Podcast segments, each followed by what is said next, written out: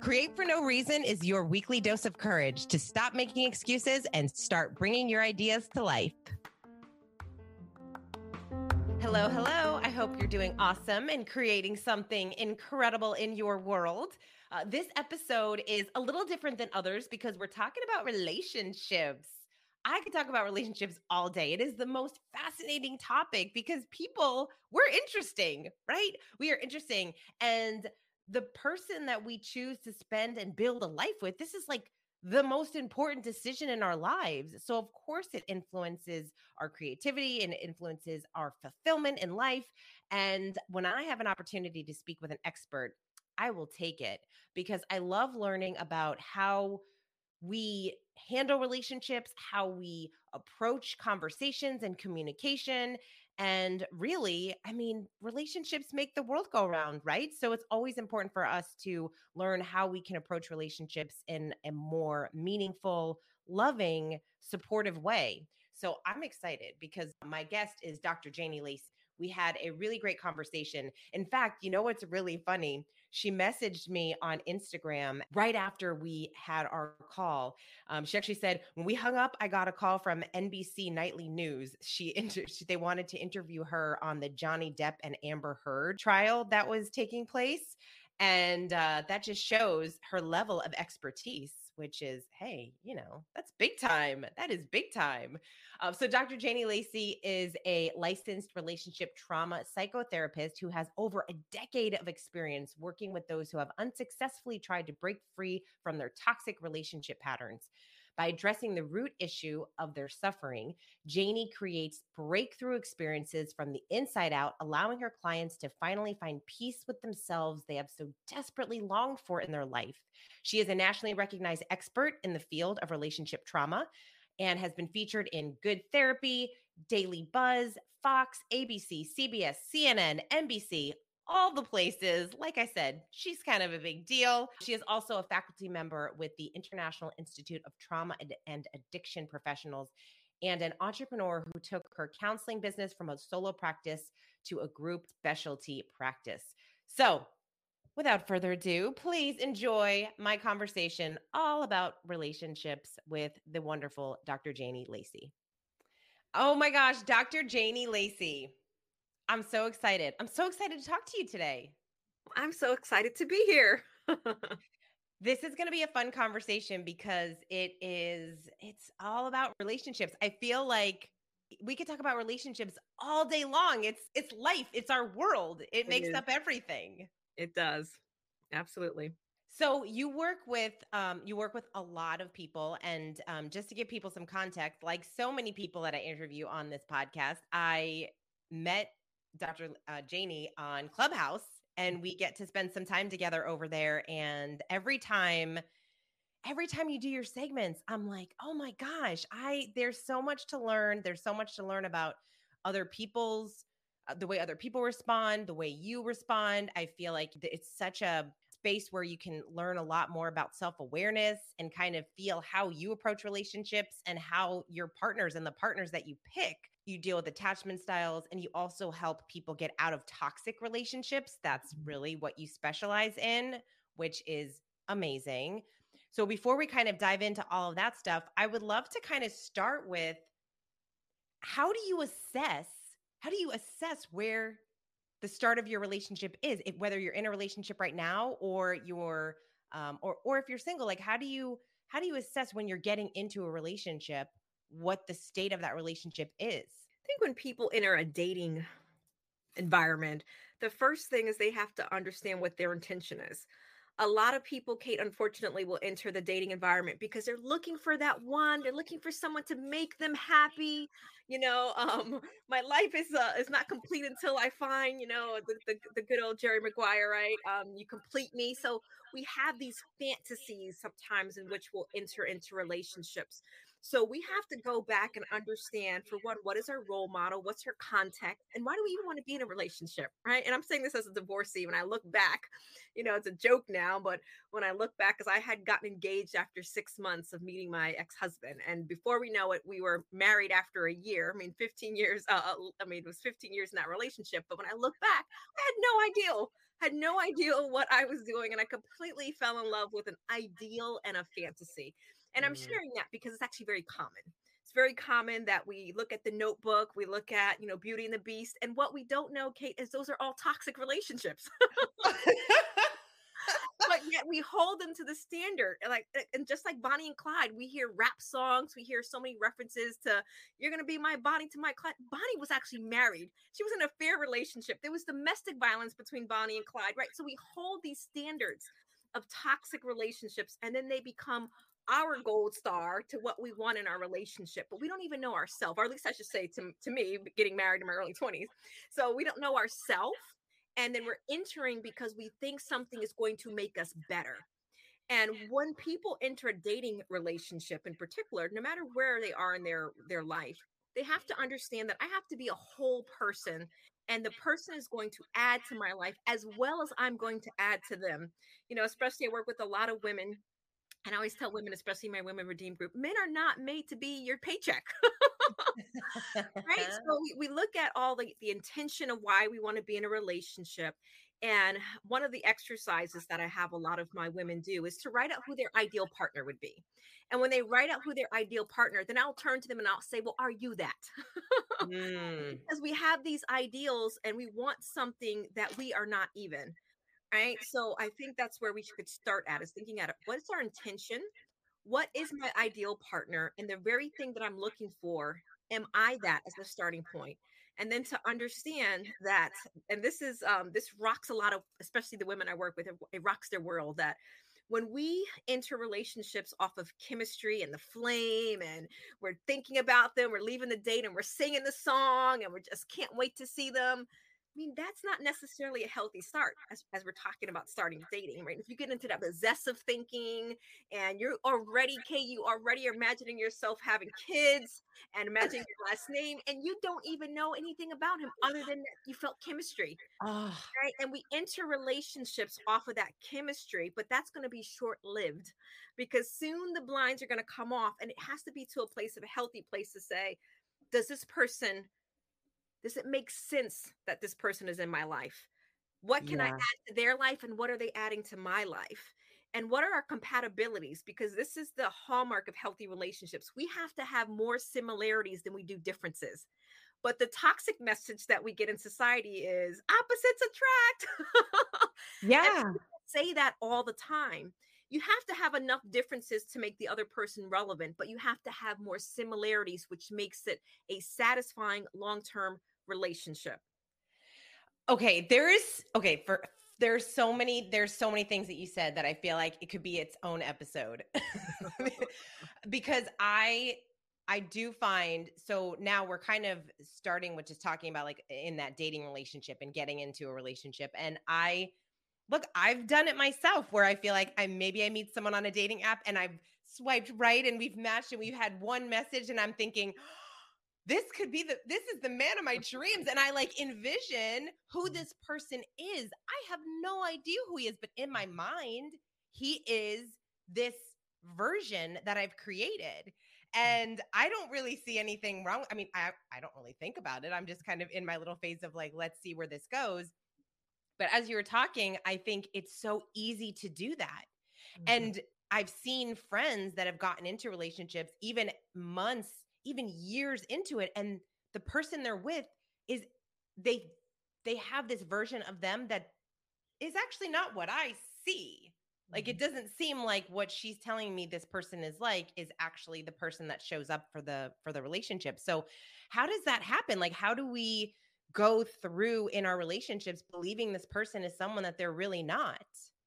Well, there's two hallmarks and this is going to go against our cultural norms is for one, we need to delay having a sexual relationship with someone that we are uh, dating.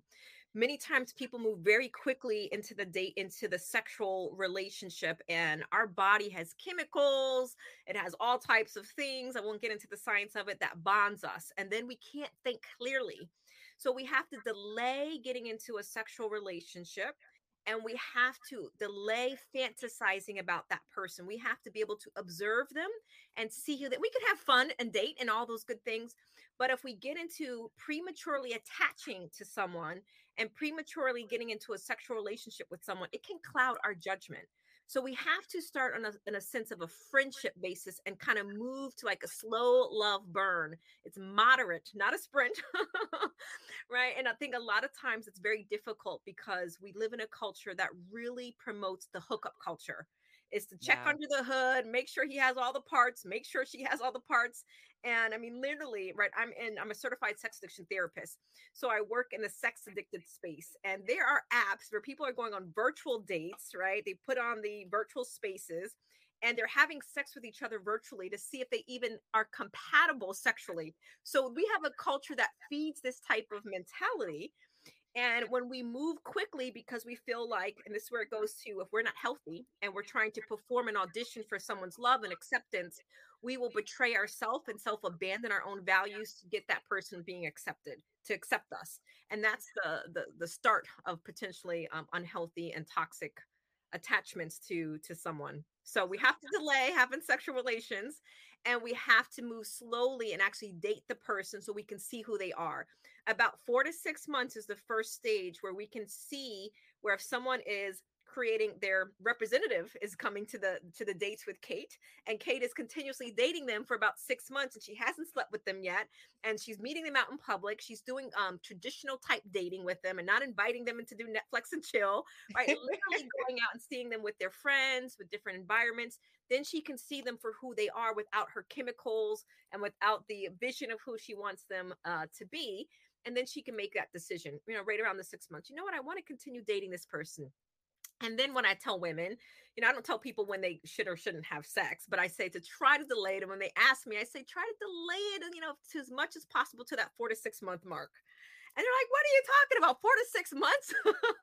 I'm like, absolutely. Because if you have 10 guys that you're dating, you want the one guy who says, Kate's worth it.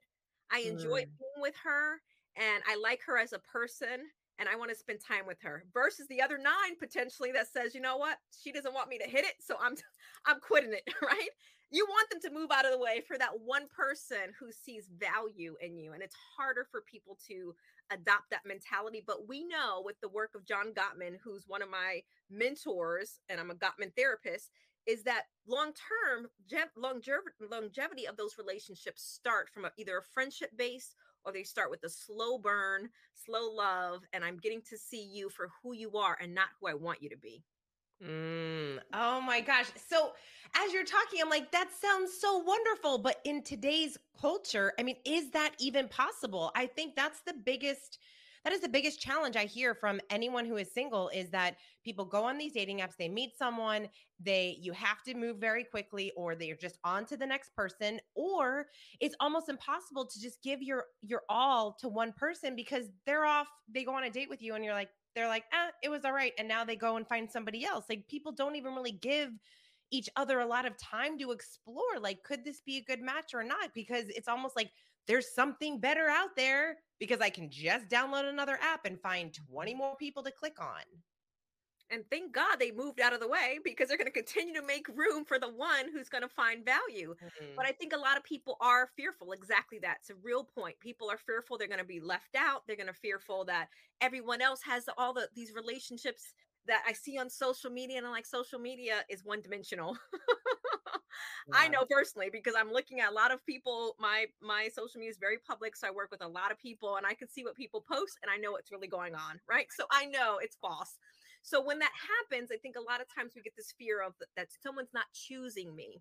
And ultimately, and this is the the other statistic for those of us that are over 35 and dating, is that you really have more of a needle in a haystack to find someone who's truly compatible. And it's just the way it is. Because this is what happens is that when you get over a certain age, people have either been divorced or they've been in multiple relationships and we look at it from a dating pool we talk about attachment styles you'll have more of the, the avoider or anxious attachment style in the dating pool because secure attachments tend to stay in relationships a lot longer so they're not going to necessarily be available so then the needle in the haystack would be obviously there are certain circumstances that put that secure person back in the dating scene or kate they've done the healing work to be in the dating scene so that they know when they're attracting either an anxious person or an avoider and they're moving either from their own anxious attachment style or avoid attachment style to a secure attachment style. So it takes mm. work.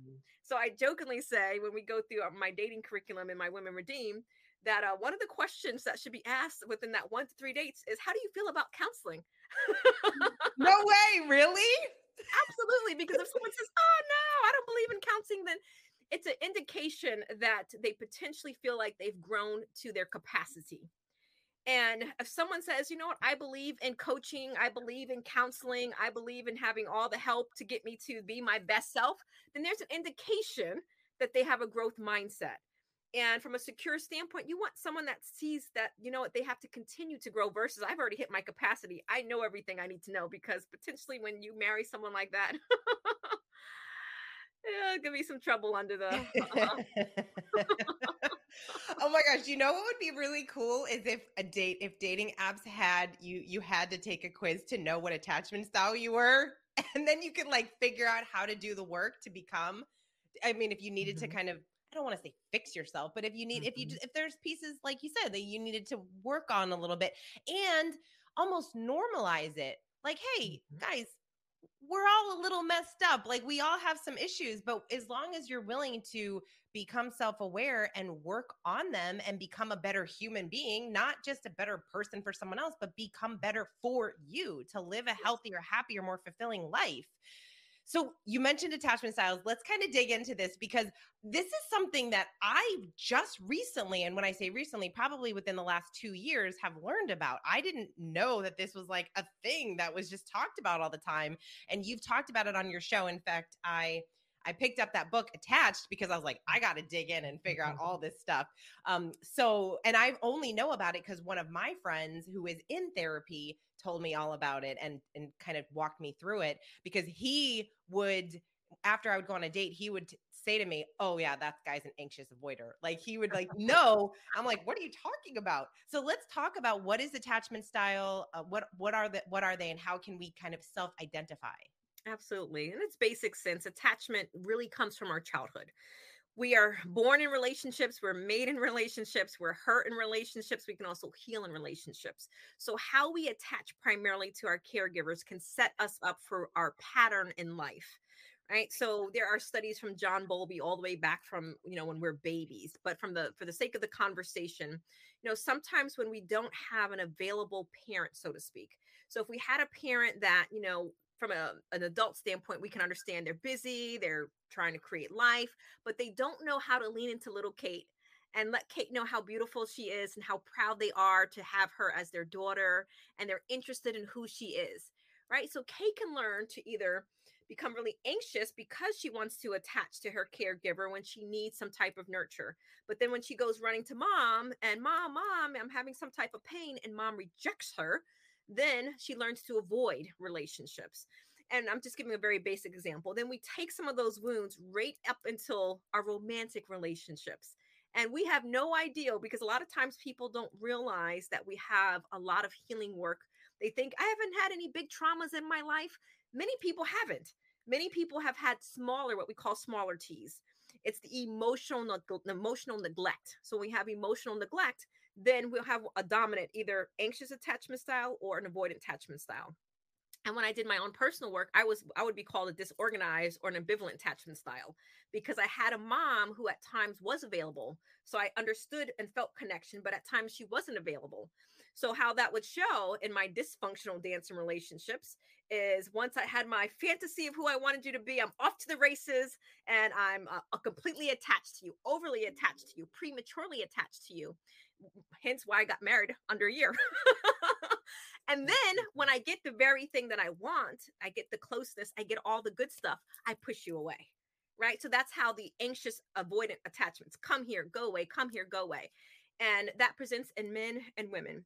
And the avoidant attachment style, which actually there's a good movie that I look um, that I use in my example in one of my lectures. It's actually Gone Girl.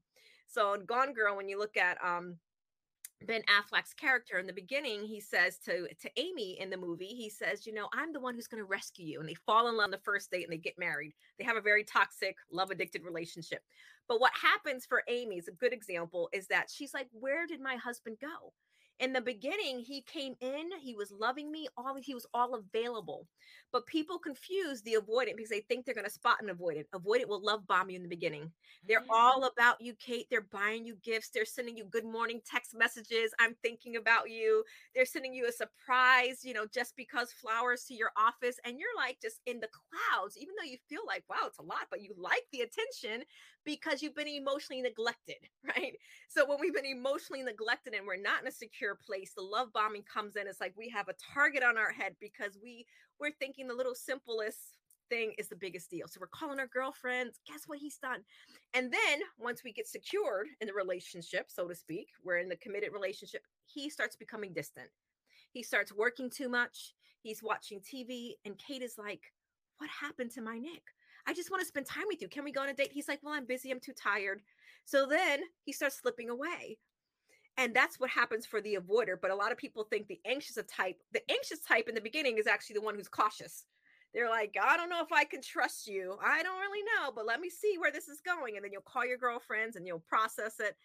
And then, but once the avoider who comes on really strong in that love bombing type, when he gets you, then you think you're you're good because now you're like okay i can i can trust him i'm letting down my guards and that's when the rug so to speak gets pulled from underneath you. So we look at those attachment styles they'll present that's just a very general way of how it would present. But ultimately what happens is in relationship there's a pursuer and a distancer. So when it come into couples counseling, there's someone that usually is dragging him in, and, and 80% is usually the woman who's dragging him in. And it was like, well, only if she's not necessarily saying, only if Janie could just fix him, then it'll be all right. And she's pursuing, pursuing, pursuing, and he's avoiding, avoiding, but he's giving her just enough crumbs that she's staying engaged. And mm. a lot of times when we have this is activated, a lot of people don't realize that what they're bringing in is, is, is historical because she can literally say, well, he's avoiding me. He's not talking to me. We don't have sex this much. So they focus on the crisis. So they don't get to understanding their attachments down until they do the deeper work because there's crisis. So they're just focusing on the crisis. They don't care about their childhood or their attachment. I just need him to get fixed so we can get on with our life.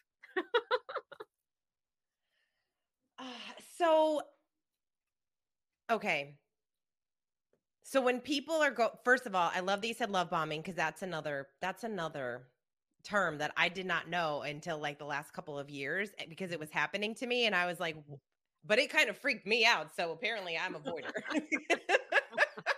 um, it was kind of like, oh, I like it, but also this is a lot. We've just met and now you want to marry me. But so when we go through our our relationships, like when I, I'll kind of go back to the original question of for those people that are in relationships right now and you know that's that's a whole different thing right? Like you're you're in the relationship and i love that you kind of talked through your journey because i think so often we're never we're not really taught how to pick a partner. Like we're not taught how to choose the best person which is th- probably the biggest decision in our whole life the person that we're going to spend our life with. So we have all of these people that are in relationships obviously divorce the rate of divorce i mean you would know more than i do but i know it's like 50% or higher of people that get divorced. So, how do you, when you're in a relationship, how do you figure out, okay, if you're just learning this information now about attachment styles, like how do you go about assessing the relationship that you're in and then talking to your partner through this stuff so that you can have a healthier relationship? And is it possible to have a healthier relationship? Like, how do you kind of get into the more secure attachment style? There's a two parts to answer that question. The first part is before you even go to your partner, you want to do your own work right? So you want to be able to understand what is my attachment style. So if i'm anxious then that probably means that i am overly prematurely i'm tr- i'm needy i come off needy and there's always this preoccupation with my partner. So you have to get to this place of moving from yourself from anxious to more of a secure type or being on the journey to be moving towards more secure type. And then you invite your partner in and and usually probably with a professional and if they this is the this is the key though when people get to a place of their own healing And what happens is if their partner doesn't want to join them, they have to make a decision. So they're either going to go back to their own style of relating or they're going to have to make some tough decisions. And that's usually when attachment styles come into play because people don't want to have to make um, tough decisions. So how you are really there's and actually going back to your divorce rate, there are actually a lot of people that stay together because we're in a culture where we value longevity versus valuing satisfaction in relationship. So we'll clap for the people that have been married for 30 or 45 years, but yet we don't know if he punches her every night, right? So we value, you know, and to me, things should be a little bit different, right? But our newer generation, which is a whole nother conversation, our newer generation coming up are valuing more satisfying type of attachment styles versus the longevity. So first you want to understand what your attachment style is. Then you want to do your own work. And then you want to invite your partner into your journey with you because attachment avoider and anxious attachment are usually the dominant ones that will attach to each other and it's usually the anxious type would be the one that would actually be seeking therapy or becoming awareness. An avoider is usually one who's unaware that they're unaware because they are operating from a place of safety. They're good. They don't even know what they don't know. And they're the ones that are coming in. Our relationship is good while she's over there upset and she's, uh, you know, spitting off and he's literally saying their relationship is good. right? So the avoider type is usually the more difficult one to get out of denial and to bring into an awareness because sometimes we don't understand that we are an avoider until we get into a relationship, until someone actually gives you feedback of growth. So if someone says, you know, well, well, John, I really need you to pay more attention to me. I want us to do date nights, and he can perform for a while. He can do it. Then he goes back to his his comfort zone. So that means that he's doing it to meet your needs, to please you, versus him really embodying something that he believes. So avoiders can perform and that's the crumbs that's where someone who's more anxious that's trying to work through the relationship stays connected because they're like okay he does this for a while and i get it all the time kate. They're like well he I, I know our pattern he'll do it for a while then he goes back to normal. He does it for a while and he comes back to normal. But that anxious type and this is literally what many people will say is i can't leave him but i can't stay either right? So they get stuck in that place because of their activation of their attachment style, which is very anxious. Because on the other side, and we can get into all directions with this. But on the other side, more times than not, an anxious attachment style also has abandonment issues, which is why they prematurely attach to relationships and why they stay in dysfunctional relationships. Because a secure person, if we kind of look at as that as a model, would say, well, you know, John, these are some things I need in our relationship. And, you know, we've tried to work these things out, and I'm just going to go in a different direction. That person who has a secure attachment style will be sad, but they're not going their world is not going to crumble and they know their world is not going to crumble. They know they're going to be okay. Where an anxious attachment style goes to the doom and gloom what am i going to do about john? I'm going to have to take all my social media pictures down. We're dating. Right? So doom and gloom is the worst thing ever where that a secure person says you know what? I'm going to recover. I'm going to be okay. It sucks but i'm going to be just fine right? So if we can't do that, you know, for those that are listening and watching, if we can't say, no matter if we've been married 20 years, 30 years, or dating for five months, if we can't say, you know what, if something happens to my partner, I will be okay. I will go through a grief period. I'm probably going to be sad. I probably will have some things, but I know I'm going to be okay. If you think you're going to die without this person, I mean, that's just not healthy. It's just not healthy. Oh, and you started with that. You started with that idea of you complete me. And I love that you shared that that we need to be whole individuals. Like we're not looking for someone to complete us, but we're looking for someone that helps enhance our life. I mean, that's really what all of our relationships should do is help us become a better version of ourselves. I'm so curious to hear your thoughts on how you see not only dating but relate but but I probably especially dating well, let's start with dating because it's eh, it's fascinating how it's changed over the past 10 years. Like, do you believe that people, first of all, can date, get married, and stay together long term? Because so many people now are in this state in this state of just thinking like oh we're not you know i hear all the time like we're not meant to be together for this long and we used to live we didn't used to live till 100 like how do you expect to li- to stay with someone for so long my parents just celebrated their 50th wedding anniversary, mm-hmm. 50 years of marriage. And it's unheard of. Like most people do not stay married for that long. So is it even possible to find someone, date someone, get married, and expect to live the rest of your life with them?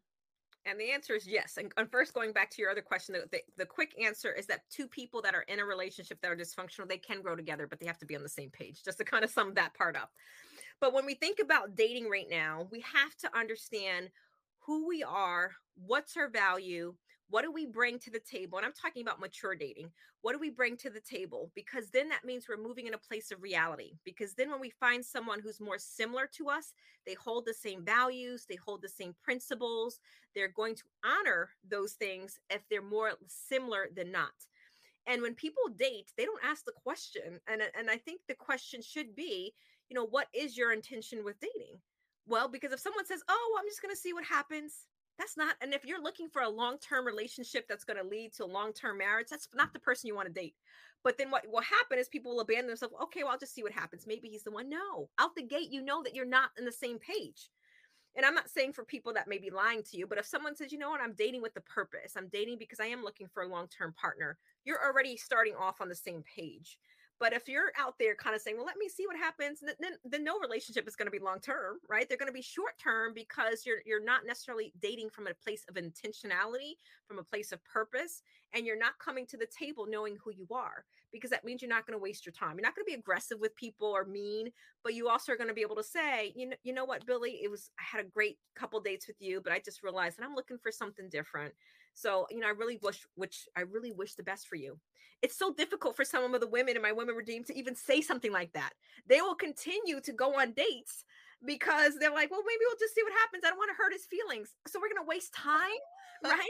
and, the, and the reason why I'm pointing that out is because if we want a long term relationship, long term marriage, we want to be with someone and ride off the sunset with them, it is absolutely possible. But if we're operating from a place of fantasy, then we're going to probably find the same pattern over and over again. But if we're dating place of real from a place of reality and we've done our work and we're continuously doing our work and you're being intentional, you're not wasting someone's time, you're moving moderately, you're not jumping in the bed with them quickly, right? If we have all those things in place, which it sounds healthy, but it's hard work for a lot of people, especially when we're going against the cultural norms and you stay true to that there are so many success stories. I mean, that if I had permission, I would love to share several of them with you because they give us all hope, right? In the sense that when you do the work, you do all these things that we know without a doubt that can bring you the results. But the main thing, Kate, is you have to know yourself, especially if you're over 35 and you've been in relationships, you've been married before. And, you know, we hear these statistics. People always say, well, Dr. Lacey, I always hear the second marriages or third marriages. Well, if you're not going to do your work and you're just going to like jump in another relationship, of course you're going to be that statistic. yeah. No, that's true. It's you know that somebody's got to come up. Somebody has to come up with that kind of a dating app, like some people with people who are doing work. They do personal development. They read all the books. They're into kind of the love languages, attachment styles. Like then you can find these healthy people that are that know and can approach a relationship that way. Because I think that's the biggest challenge. Is kind of not only you're trying to get to know someone just in general, like what music they like, what do they do, mm-hmm. but also their background and how they approach relationships and what that looks like. It's so it's there's so much that we have to uncover, um, which is why you probably say to just hold off on physical stuff for at least exactly. You know kate probably about it's probably been about four years now i was a host of um it was an event. It was called finding the love experience and i learned so much from this because we had to interview all these men. So we had um a kind of like a celebrity. She was a she's an ex-wife of an NBA player. So she was on the dating scene. She was going to be our she was our bachelorette and my team we were uh, got the job where we had to interview all of the bachelors who were going to be behind a curtain. They were behind a curtain and we were going to have the audience pick her person. So we had a questionnaire and i have a point here we had a questionnaire like eight pages. We're finding out credit scores we're finding out they had stds i mean we're finding out all the psychological things. And i could tell you i thought there was like hidden cameras in that office like some of the stuff people would say. But even after we did all of that we found a connection. The audience had um, connected her with someone. We had the audience vote as someone who I thought she would be a good pick with. And they went out. We had a camera on with them on their date, and it still didn't work. really? And the key of why it didn't work, and I look back now at that experience, like what happened in that experience is they both too to me were still fresh out of their relationships even though it wasn't like you know within a year they were still fresh out of their relationships where they were not in a place of of of true maturity, right? And that was the feedback I gave them. We did a, a, a we did a um an episode of them both coming on camera and kind of talking about what happened on the date. But you know, even when we think we're ready, to to my point, sometimes we're not ready. So you can have all the things that line up, but ultimately, if you haven't taken, I, I say, if you haven't been a good steward of your single season, you're not going to be a good steward of your dating season. So, and that good steward of your single season, are you doing the work? Are you dating yourself? Are you having building your own life, your own healthy friendships? And are you around people that have healthy relationships? Many times, especially for females, we're around other women that don't have healthy relationships. They're either married for 30 years, but they're miserable, right? Or, you know, our girlfriends are talking about dogs, you know, he's a dog and all. So we have these messaging. So we have to be around people who are positive and that can give us some positive experiences because we can even look at uh, in that experience and have everything lined up and and let me tell you, Kate, I will never do that again. It was the most stressful thing I've ever done. I'm not a matchmaker. it was a nice try because I had the background and they they had me hosted. It was a lot of fun. If you watch, if you see the clips, it was a lot of fun for me. But behind cameras, I'm sweating. I'm thinking about it was like hard to even find these four guys out of all the men that we had um interviewed. It's like, wow, what was out there was scary.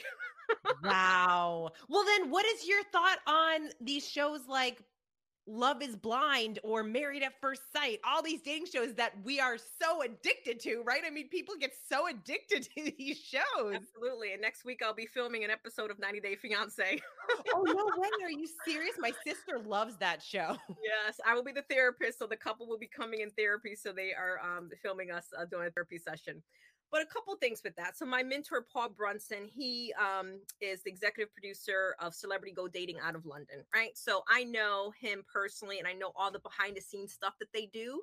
So I do believe there is some good things as far as these shows spotlighting, right? Some of the psychological attachments, but they are from an entertainment standpoint. Like I watched Ultimatum, I watched Ultimatum on Netflix, and I saw, you know, um, I can look from my viewpoint, like, okay, she has attachment issues. She's an avoider. She probably has untreated trauma, right? So I think there's some things that we can learn from them, but we should not use them as our gold standard. We should not use anyone as couples goals, hashtag, uh, because once you do that, I also believe we get into a fantasy way of what things should look like. And then we ourselves potentially don't show up as our true self. Yeah, that's a good point. I, you know, I I would sometimes watch. I told my sister, I said I would watch Married at First Sight, literally because I wanted to hear what the experts had to say. Like I like hearing the experts and their viewpoint of like how do they take two people that are dealing with conflict and they help them go through conflict. And what's so fascinating to me is the fact that we are grown humans that should be able to have healthy dialogue and conversation with the person that we love, but it's it's hard like it can be challenging and and it's something like you said that you have to work at and um and i think that i love that there's so many people like you that are out there that are spreading this message that are helping people to have healthier relationships because um there are so many people that don't want to go to therapy or they don't think that they need help but help is good in all mm-hmm. areas of our life so what would you say to somebody what is one piece of advice that you can give to somebody? Let's do two. I want you to give one piece of advice that you can give to single women that are in their 30s and above, right? So, like, they're in a different kind of place in life. Um, and what advice would you give to them as far as like their dating journey? And then talk to those folks that are in relationships and how they can um, build a deeper relationship with their significant other think someone that's on a dating journey that's in their 30s, the first thing is to know who you are and really do the work. Take the time and be a good steward of your single season. Go out, have a good time, read the books, go to therapy, be okay in your own skin. Be okay when you are going to sleep in your room at night and you don't have to share that remote with anyone else, right? Be okay in that space. And then when you go out and dating, understand what you are looking for and being very specific about that. It's not about I need him to be six two. No, it's about how do you feel? How do you want to feel in relationship? A lot of times people will say, I want to someone that's going to make me look good. No, we want someone that's going to make us feel good. And there's a true difference. If we can be ourselves and we're looking from that place of who you are and we're moving very slowly and looking at it from a place of friends versus I have to go out because what happens, especially when anxious attachment style, people are going out looking for that one. It's kind of like, is he the one? Is he the one? No, go out and look for friends. I'm going and meeting new friends because that takes the anxiety off and it really just puts you in a place of comfort because you also don't want to send your representative. So do your work, be authentic, write out that list and make sure you're that list and you are not going out to catch the fish. You are going out to, meet new friends. You're going on a pond, you're going swimming with some friends, and you're just going to have fun. And then if you're already in a relationship, to never get, and I do say never get comfortable, continue to grow together, create novelty. Because when we look at, right, I'm in the space of betrayal trauma and addictive relationships, love and sex. And when I look at betrayal trauma, we'll take in the elements of what would make someone step outside of the relationship, right or wrong, right? To remove the moral judgment. It's no one's fault. But when we look at when we look at how someone wants to repair betrayal, they do want to work on the relationship. There is an element where we have to take those affair qualities and put them in the relationship.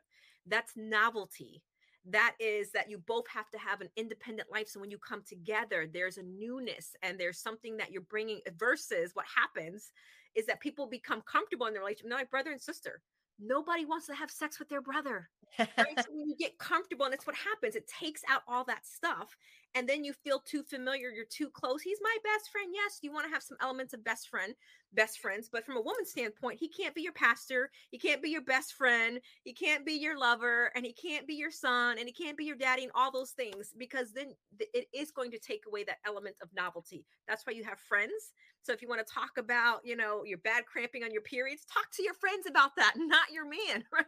So we to have a deeper relationship and to grow you both have to have a growth mindset but you also have to understand that the other person is not your all that you have a shared journey, but you want to have, they are a part of your life and not your life. And that means you have your own passion, you have your own careers, you have your own friends, but you have to have honest, mature conversations. There are a lot of people that live together, that um, sleep together, that are married together, that don't know how to have mature conversations. And that's to be able to come home and say, you know what, Johnny, I miss you.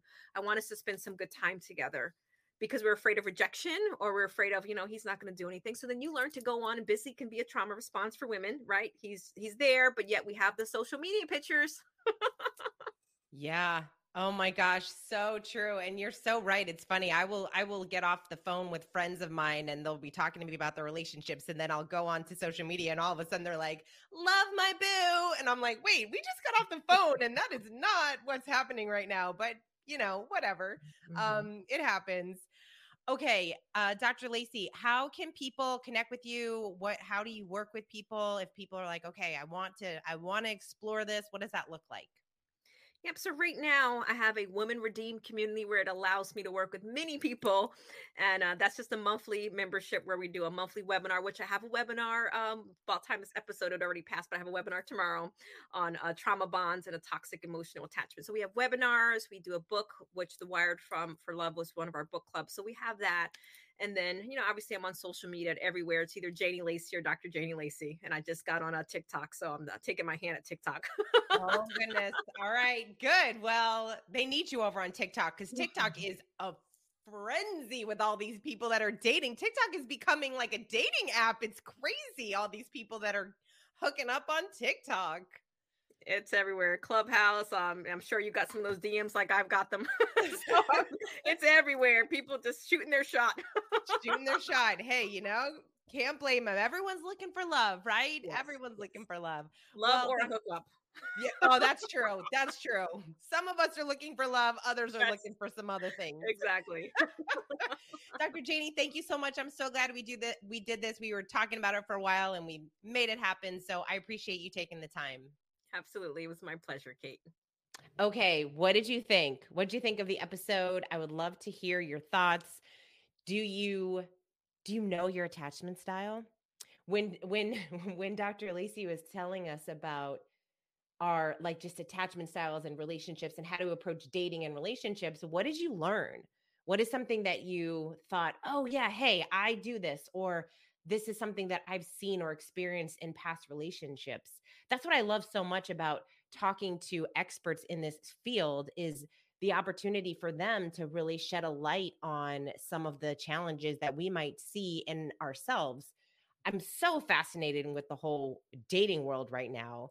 And we mentioned this in the show, but what I think is so funny is TikTok. I'm not really on TikTok a whole lot, but when I do pop on there, I see so many people talking about going on dates from people they met on dating apps. And there's so many people that talk about the failures. And I'm kind of like, well, what about the fun successes? There's got to be some successes out there from people that are that are getting together and dating. And it's kind of just like a self-awareness. It's a self-awareness opportunity for us to figure out how we can again approach relationships differently. And I love how Jane, Dr. Janie says that we need to continue to do the work. And whoever we decide to partner with and build a life together with that person, it's someone that has to be in that same place, that that growth minded place to help you grow together. And that's really the only way that you can successfully grow in a relationship if you're growing together.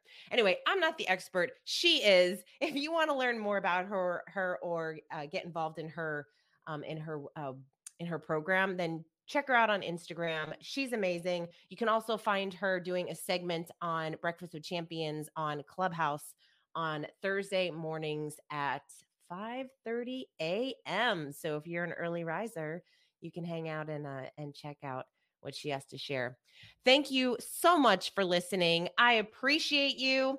If you are interested in getting some uh, book recommendations and journaling prompts and just some ideas to help you live a more creative and inspired life, then please uh, sign up for Massive Optimism. That's my newsletter that I send out usually on Sundays to kind of kickstart your week. And you can go to massiveoptimism.club to find that out.